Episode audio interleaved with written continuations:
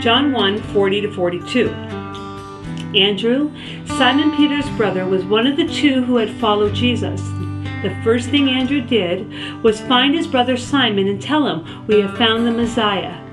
That is the Christ. And he brought him to Jesus. Jesus looked at him and said, You are Simon, son of John. You will be called Peter. Welcome back to Debbie DeVries Ministries. Now, Andrew, when he heard about or heard John the Baptist commend Jesus as the Lamb of God, he dropped everything to follow him. And after he spent the day with Jesus, Andrew went to get his brother Simon. And when Jesus looked at Simon, he called him by his name. He knew who he was. Jesus does not change, my friends. He does not change. He knows who you are and He knows who I am, and He knows you and I by name. And then Jesus gave Simon a new name. And he gave him a name as a declaration of what he would become. Peter would become what his name meant. His name meant a rock. The name change shows Jesus as the one who knows people thoroughly and not only sees them as they are, Simon, but sees into them and calls them what he's going to make them to be Peter, a rock. Now, when, when we see uh, someone getting a new name in the Bible, we know it's a big deal. God renamed a number of people, including Abram to Abraham, Sarai to Sarah, and Jacob to Israel. And in each case, it reflects God's sovereignty in that He's going to change the destiny of the one whose name He has changed.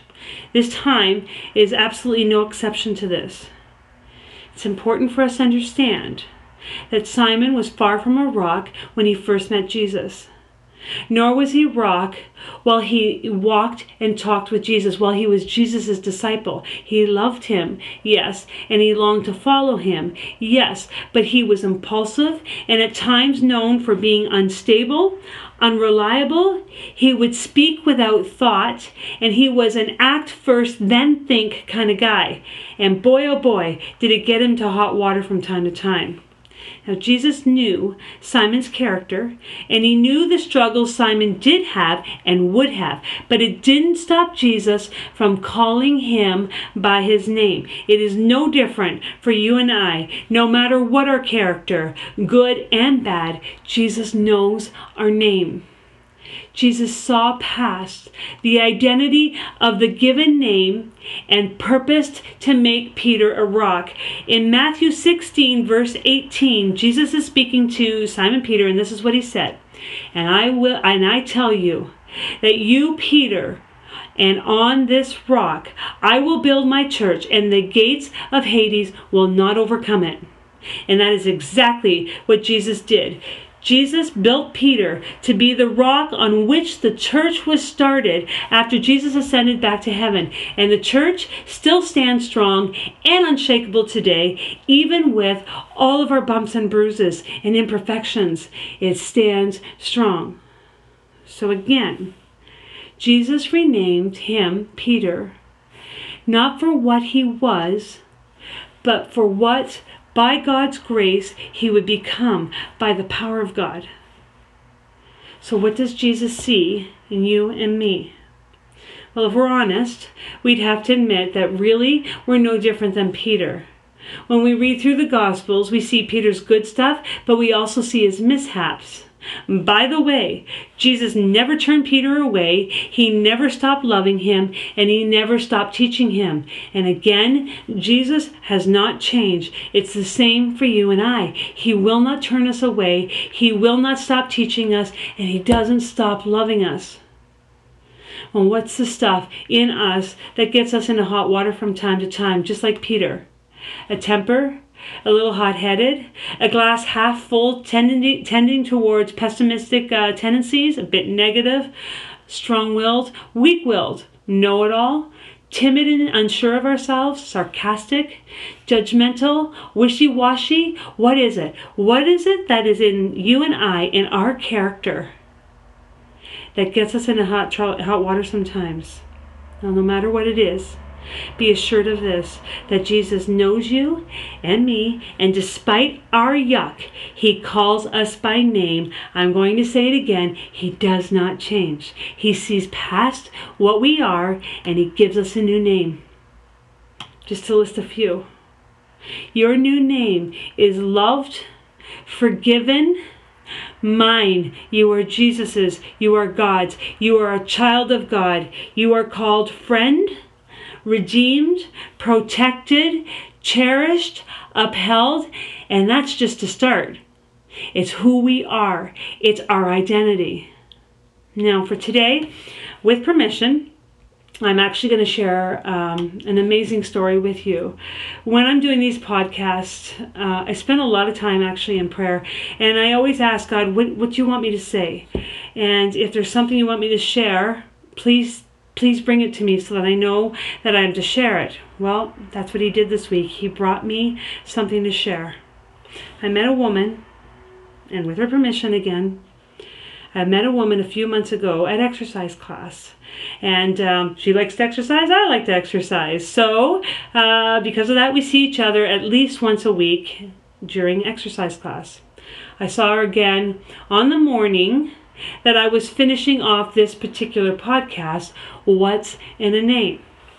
So, for hypothetical reasons, let's call her Lydia, my new friend Lydia. And Lydia had shared with me some weeks back with a broken heart that she had a great deal of stress and emotionally and an emotionally heavy burden to carry. There were tears, and my heart was so heavy for her. She told me about her daughter and her three grandsons. Her daughter, Oh, it's sad, but she had completely gone off the rails a number of years ago, and she is suffering from, from addictions, and she is living a lifestyle accordingly.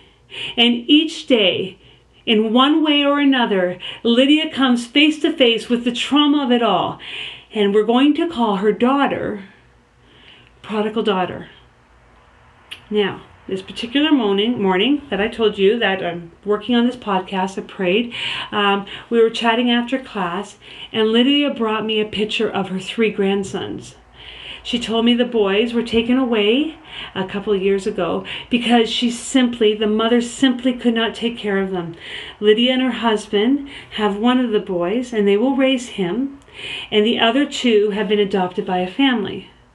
And I was looking at the pictures and I asked her, What are their names, Lydia? What are their names? Are you ready for this? She said, Ezra, Israel, and Christian. Here's the thing Ezra means helper. He was an Old Testament prophet who God used in a mighty way to help his people find their way back to God, back to God. And the name Israel means wrestled with God, triumphant with God. The name Christian means follower of Christ. These three very young boys, born into a rough, rough world, born into a place where a child should never be born into, had names that were picked out for them. Coincidence that I met up with my new friend Lydia this morning? There's no way. What's in a name? Where you are born does not dictate who you are and what Jesus is going to do in and through you. Who you are born from does not dictate who you are and what Jesus is going to do in and through you. And lastly, what you do or what you have done does not dictate who you are and what Jesus is going to do in in and through you. Now, let me remind you that Simon Peter, the rock, the rock, denied Jesus three times during Jesus' trial, and Jesus restored him.